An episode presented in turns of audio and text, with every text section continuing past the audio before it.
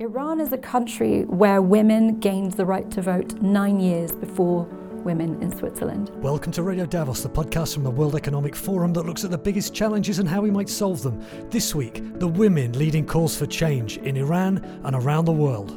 We love democracies and we talk a lot about how to make democracies work better, and they will not work better if half of the participants in those democracies are not included. On this episode, I speak to actress and activist Nazanin Boniadi, who was at the World Economic Forum's annual meeting in Davos to talk about the protest movement in her native Iran being led by women, a movement she says has global resonance. When you look at the slogan Woman, Life, Freedom, of course it means advocating for women, a better life, and for freedom.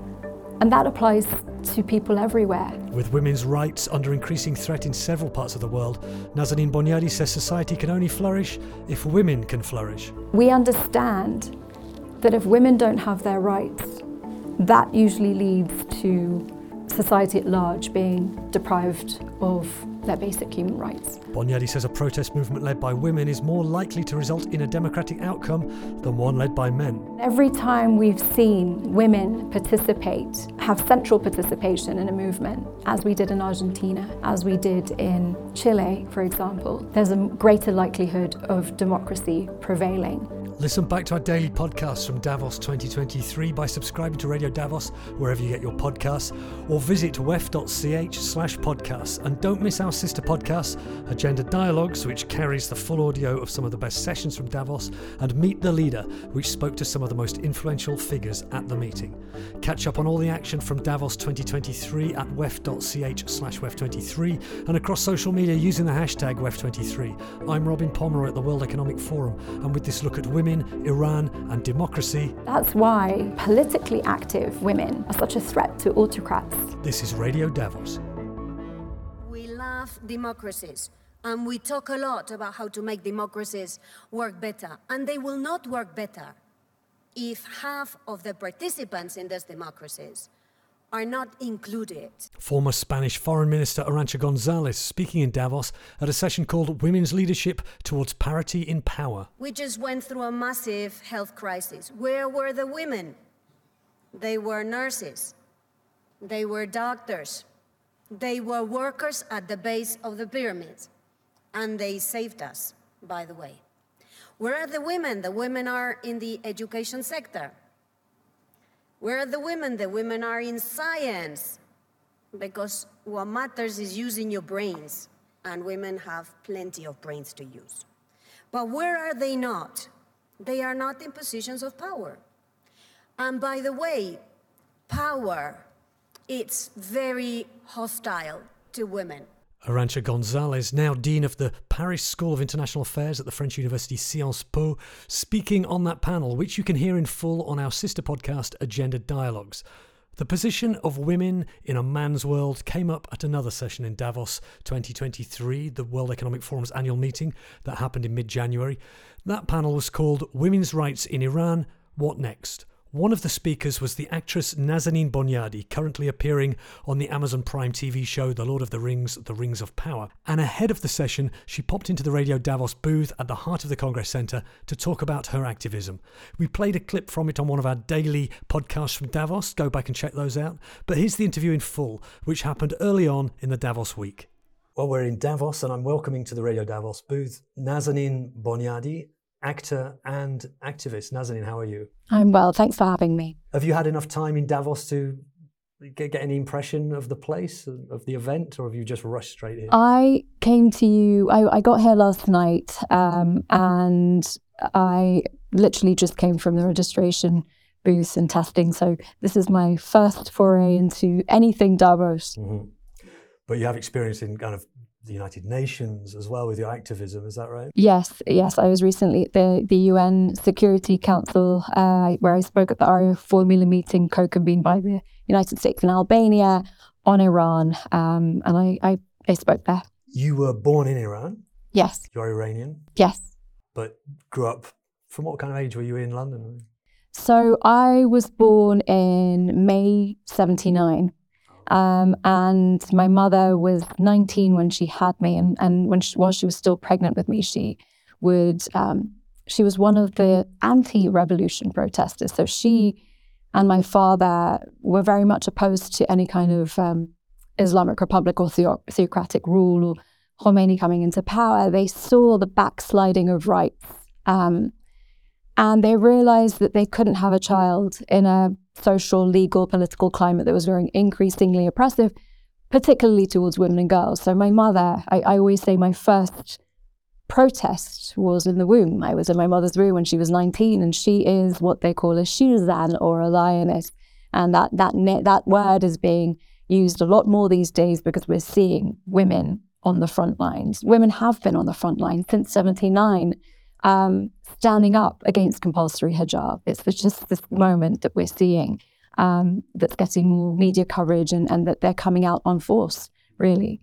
But, but I, I want to say that, that that's where my passion for, for human rights and particularly women's rights in Iran came from, from my parents and essentially being in my mother's room when she was fighting against the oppression. 1979, I mean, it's a year absolutely engraved into history for Iran, but you know, it's something that just had repercussions around the world and we're still feeling them today.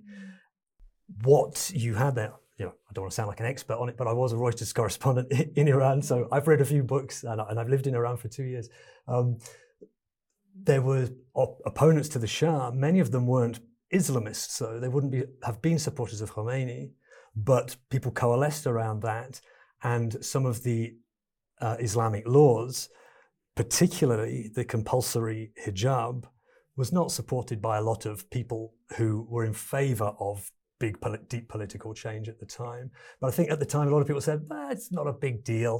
Mm-hmm. You know, the hijab, and even if you go to Tehran today, it's a headscarf over the hair. It's not a burqa. You know, it's. Um, but even back then, and very much today, people, women in Iran, are saying, no, this is a big deal.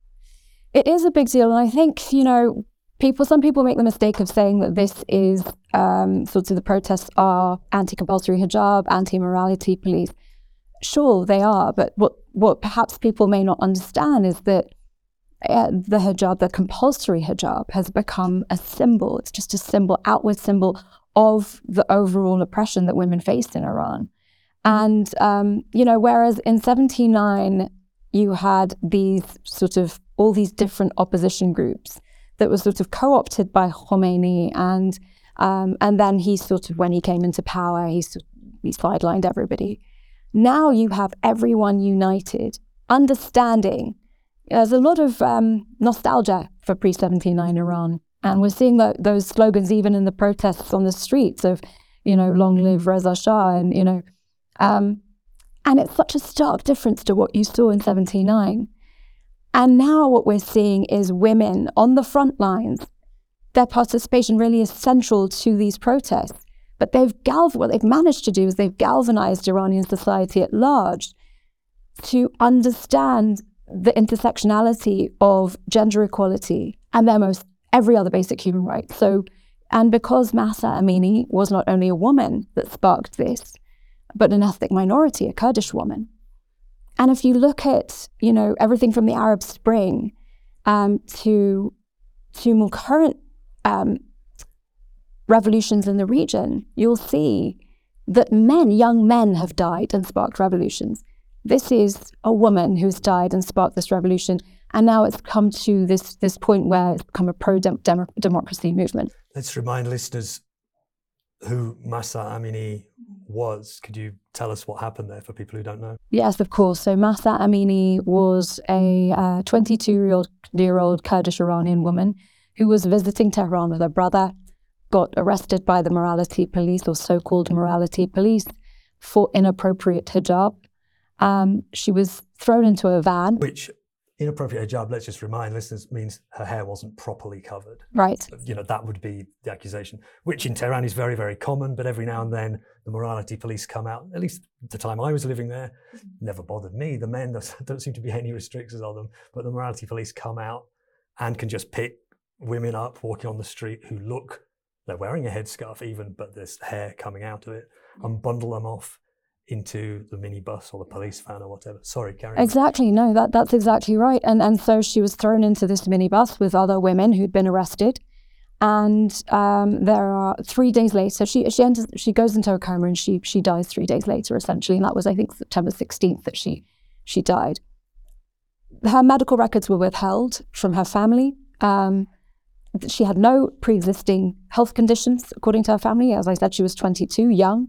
Her brother saw that she was sort of violently thrown into the, the van. There are eyewitnesses inside the van who've reported um, that she was beaten in the van. And so uh, everything points to the fact that she was murdered. She was killed by the morality police. Um, and since then, we've seen this uprising. And yes, it started with women, young girls, school schoolgirls essentially coming out, taking off their hijab, um, waving it, not only waving them as they've done in the past few years, but setting them ablaze, cutting their hair in protest, dancing in the streets. And then you saw, and this is despite the, the great risk of being beaten, raped, blinded, imprisoned, and even killed. And so since then, more than 500, that's over the course of the past more than four months, more than 500 protesters have been killed. Um, more, more than 19,000 protesters with the average age of 17. A month into the, the protest, Iran Wire reported that the average age, according to the government, Iranian government, of people arrested in protest was 17. So it's very much youth led.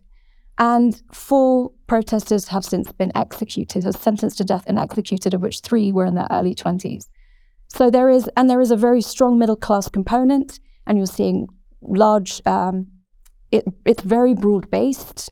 Um, and so what started as this women's rights uprising has really been galvanized into a pro democracy movement. And now people are, are chanting death to Khamenei, and um, they don't want an Islamic Republic. Do you think it's different this time? I mean, there was you mentioned the um, the Arab Spring. Of course, Iran's not an Arab country, but it's next door, and around the same time, there was, in fact, before the Arab Spring, I think, was the the Green Movement in Iran and around the world. People were seeing that and thinking, well, is this an uprising of the youth? And again, protesters were reportedly killed. Um, didn't really change very much in the long run. Do you think it's different this time? Yeah, I think it's different on many levels. First of all, it is centered on female participation.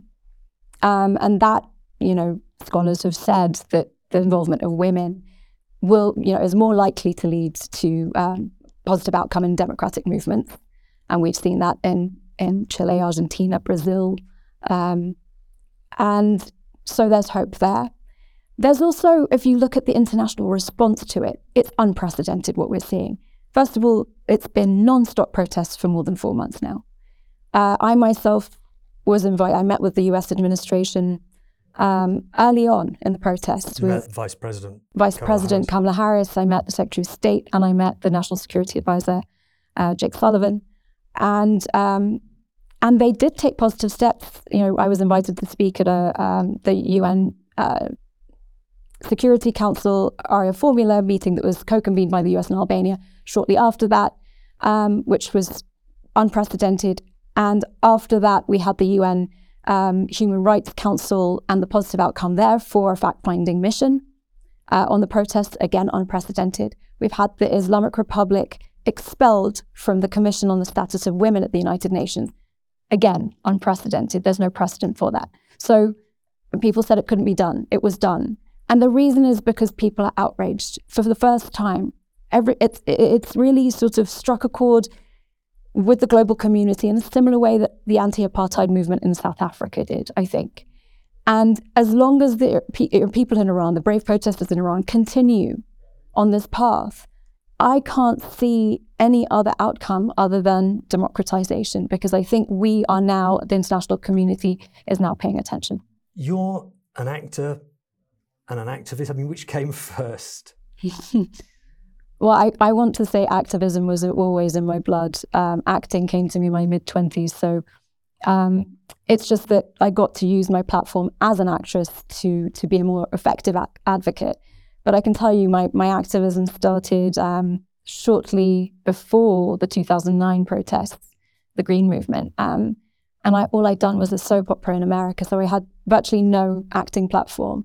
And I remember my early days, I would picket outside, sort of with five of my friends, just picket outside news outlets, try to get media coverage. Of course, we failed, but I kept going and, and persisting. Um, but really, the moment now, this moment is different, not only because, like, of course, I have a bigger acting platform, um, but I think it's because of the, the courage that the Iranian people are showing that the doors have opened for so many of us in the diaspora to be able to take these meetings um, with lawmakers um, and with journalists and do interviews because it, people want to know what's happening in Iran. So it's really they're opening the doors for us to be able to to amplify their voices. So you, have a bigger platform than you did when you were a young actress in a in an American soap opera. Um, I just read this about your character in Lord of the Rings: The Ring of Power. Um, Bronwyn is described on this website as she has no special powers, no superhuman fighting skills, nor a millennia-spanning life expectancy. But Nazanin Boniadi's Lord of the Rings: The Rings of Power character, Bronwyn, is an inspiring woman of great inner strength. Would that be a fair description of you as well? Oh goodness! Well, I mean, uh, uh, I, I, I drew a lot of inspiration for that role. I, in fact, I dedicated that role to the brave women of Iran. So, if anything, I think I modeled her after them. Um, and and what's surreal to me um, and, and very bitterly ironic is that two months before this, I was sitting in Comic Con in America in San, Diego, in San Diego promoting this show two months before Mahsa Amini was killed. And I dedicated Bronwyn to the brave women of Iran who are at the forefront of the fight for democracy and freedom. And then shortly after that, Mahsa was killed just two months later, and I found myself outside the um, the federal building in Los Angeles, speaking to 20,000 protesters, Iranians who'd gathered to protest the brutalities against Mahsa and protesters in Iran. So this moment, I think there's a there's a there's a odd um, synergy between Bronwyn and what's happening uh, right now in Iran. So it's your first time in a Davos World Economic Forum annual meeting. You will be speaking on a panel called "Women Rights in Iran: What Next?" I mean, I almost just want to ask you, what is next? Either answer that question, or what do you hope will be said and will be the outcome of that panel? I mean, my hope is we are we are at the World Economic Forum, so I, you know, to tie this into what we can do. Um, the Iranian diaspora, and it's, I think, somewhere between four to seven million globally, um, apparently has. I, I recently read that it is is worth two point five trillion dollars. That's more than the GDP of Canada and Australia. Um, so so we have a great deal of potential outside of Iran to be able to change Iran not only politically but economically. Um, my hope is that that we can tap into that that huge resource and find a way forward of influencing lawmakers wherever we may be. But not only that, giving internet access to the people of Iran so that they can overcome these these uh, internet shutdowns that the the regime is so known for, the blackouts. Um, when I was living in Tehran, you would know when you know there were political problems, whatever, because the internet would slow right down. Yes. You'd go on it and you'd say, "Oh, okay, something's happening here," and then it would speed up again. Yeah. And then sometimes they shut it down completely. And and to put it in context, it's it's we're in I'm in Switzerland, so it's appropriate to say that Iran is a country where women gained the right to vote nine years before women in Switzerland. And we once had regionally revered female pop singers and a national ballet. And what you're seeing now is this, in the past 44 years, is this reversal of rights, but not only a reversal, but like you're setting it back hundreds of years. Um, that is just, uh, just being here and, and, and doing that comparison is, is quite jarring to me. So the name of the panel is Women's Rights in Iran, what next? So, what next, do you think? Well, what next? Ho- hopefully, democracy, um, representative government. That's what, when I speak to distance on the ground in Iran, families of those who are imprisoned, activists, women's rights activists, um, these calls for everything that we're doing now, oh, the, the expulsion of the Islamic Republic from the Commission on the Status of Women at the UN, uh, the fact finding mission. Um, and everything after that, like today in Strasbourg, there is uh, thousands of Iranians are gathering to call on the IRGC to be um, put on the terror list. Um, That's the um, Revolutionary Guards. Yes, the Islamic Revolutionary Guard Corps, which, by the way, there's no mention of the word Iran in the name. It's the Islamic Revolutionary Guard Corps because they're tasked with protecting protecting the Islamic Revolution, not the Iranian people. And you know, to me, that's a, that's something that's a call that's coming from inside Iran. The number of prominent dissidents that I'm talking to inside the country, I always go back and I, I consult with them and I say, is this something you would like us to do? And if the answer is a resounding yes, then we move forward. And we are more organized outside. The diaspora community is more organized outside than we've ever been.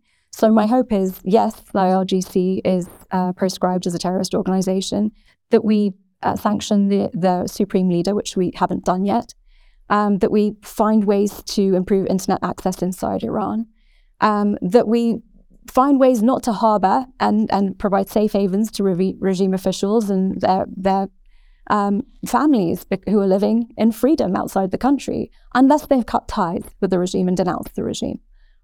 Um, and instead provide safe haven to dissidents who need that, like, like people like Roya Piraei, whose mother was killed by the regime um, and needs a safe haven. So we have to be we have to be unequivocal. Are we supporting the people of Iran, or are we still sort of appeasing the Islamic Republic? My hope is, is that it's the former, and um, I think we just have to be very clear in our policies. The slogan "Life, Women, Woman, Freedom" does that have resonance around the world? Do you think? I mean, there's the Iranian diaspora, but also are the women of Iran also making a stand for women and a better society around the world? I think when you look at the slogan Woman, Life, Freedom, of course it means advocating for women, a better life, and for freedom. And that applies to people everywhere. And I think what struck a chord on an international level, in a similar way that the anti apartheid movement did in South Africa, is we understand that if women don't have their rights, that usually leads to uh, society at large being deprived of their basic human rights. And that's why women, politically active women, are such a threat to autocrats um, and authoritarians. And every time we've seen women participate have central participation in a movement, as we did in Argentina, as we did in Chile, for example, there's a greater likelihood of democracy prevailing. So they're really standing not only are they standing up for themselves, but they're standing up for women everywhere. And at a time where bodily autonomy is such a hot topic in America, at, at a time where racial divides exist elsewhere, and we, of course, we see women in Afghanistan fighting for their most basic fundamental rights to education and other rights. This topic is, it really belongs to, to all of us. You can watch Nazanin Boniadi speaking on that panel discussion, Women's Rights in Iran What Next, on our website. Go to wef.ch slash wef23. And you can find all our podcasts, including the daily Radio Davos shows, at wef.ch slash podcasts. Please subscribe to Radio Davos wherever you get your podcasts. Please leave us a rating and maybe even a review and join the conversation on the World Economic Forum Podcast Club. Look for that on Facebook. This episode of Radio Davos was written and presented by me, Robin Pomeroy. Studio engineering was by Juan Toran. Editing was by Taz Kelleher and audio production by Gareth Nolan. We'll be back next week, but for now, thanks to you for listening and goodbye.